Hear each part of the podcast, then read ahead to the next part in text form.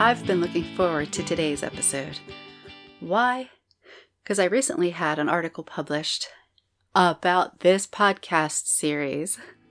And I'm excited to tell you about it because it's been really well received. So, yeah, we're going to do a podcast episode about a journal article about the same podcast series. Very meta. Hi, everybody. This is 10 Minutes to Better Patient Communication from Health Communication Partners, and I'm Dr. Anne Marie Liebel.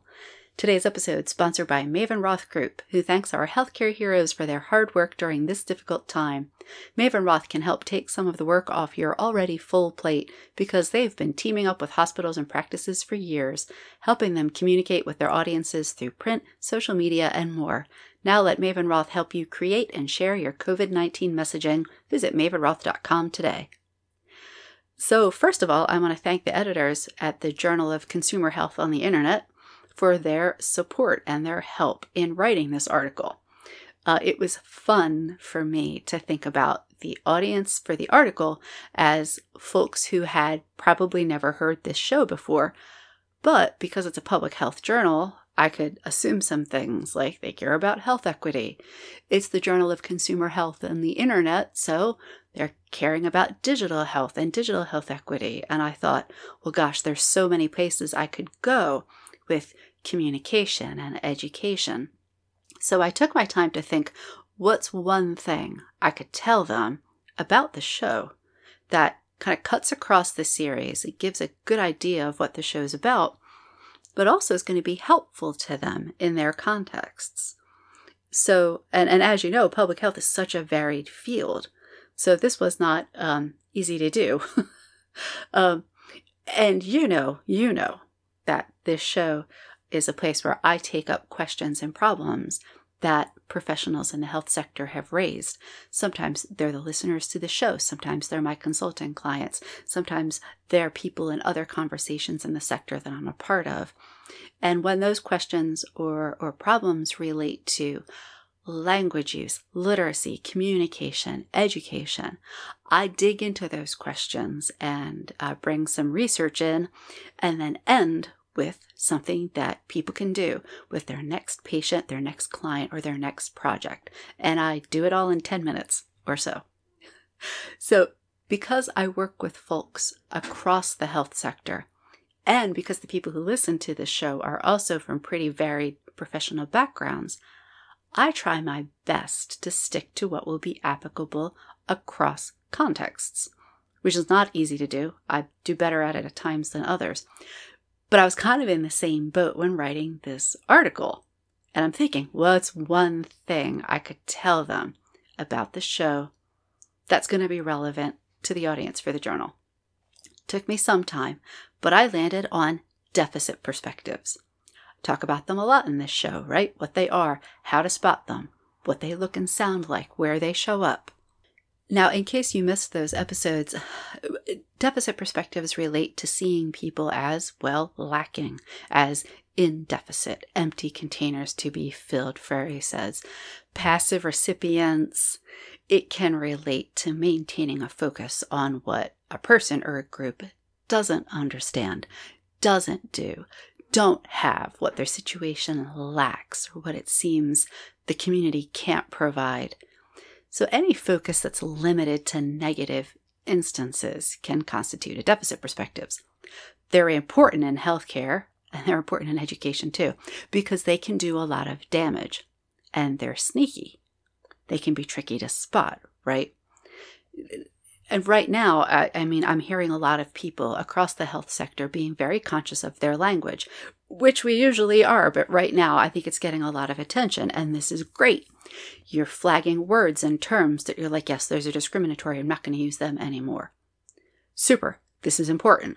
Words matter.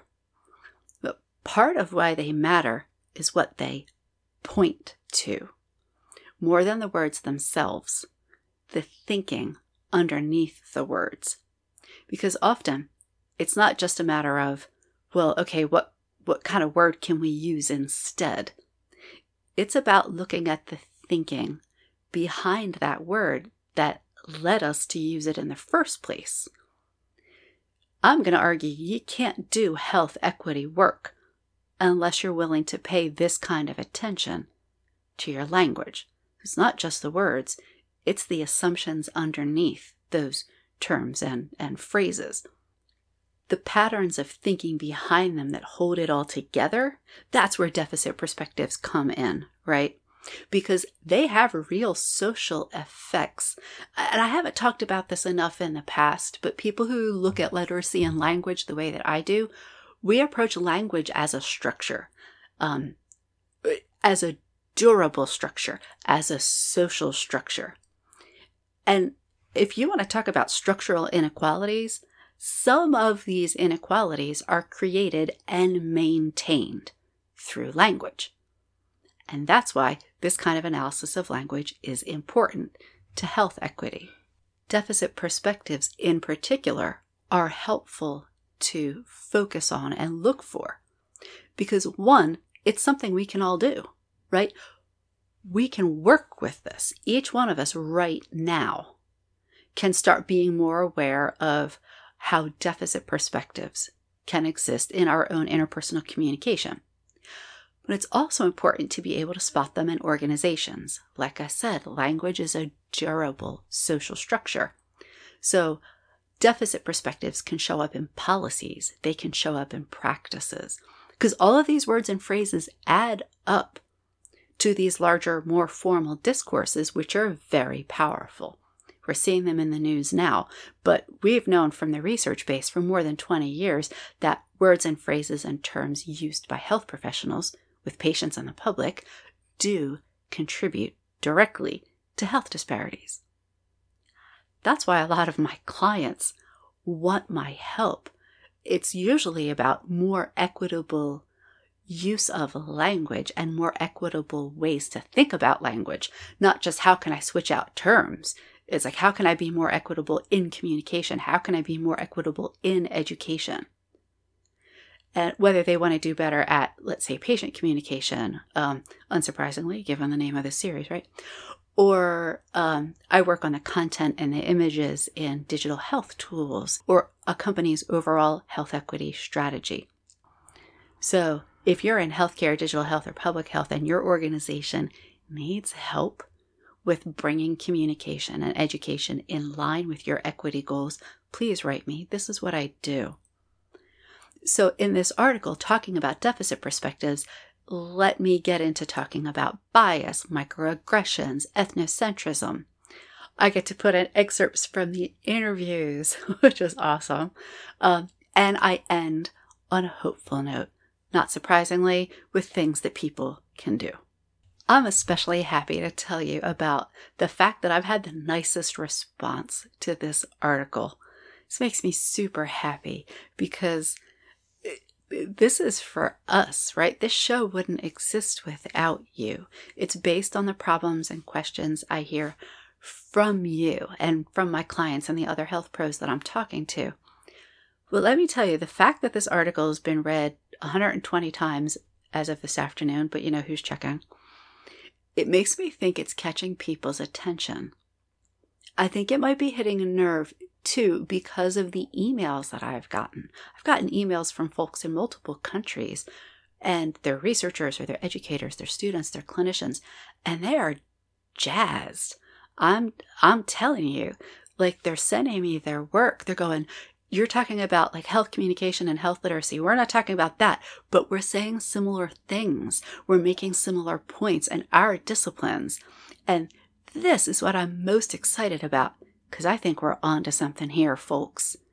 This, this kind of chance we have for maybe getting critical mass of folks paying attention and taking action to advance health equity in their practices, in their companies, in their organizations.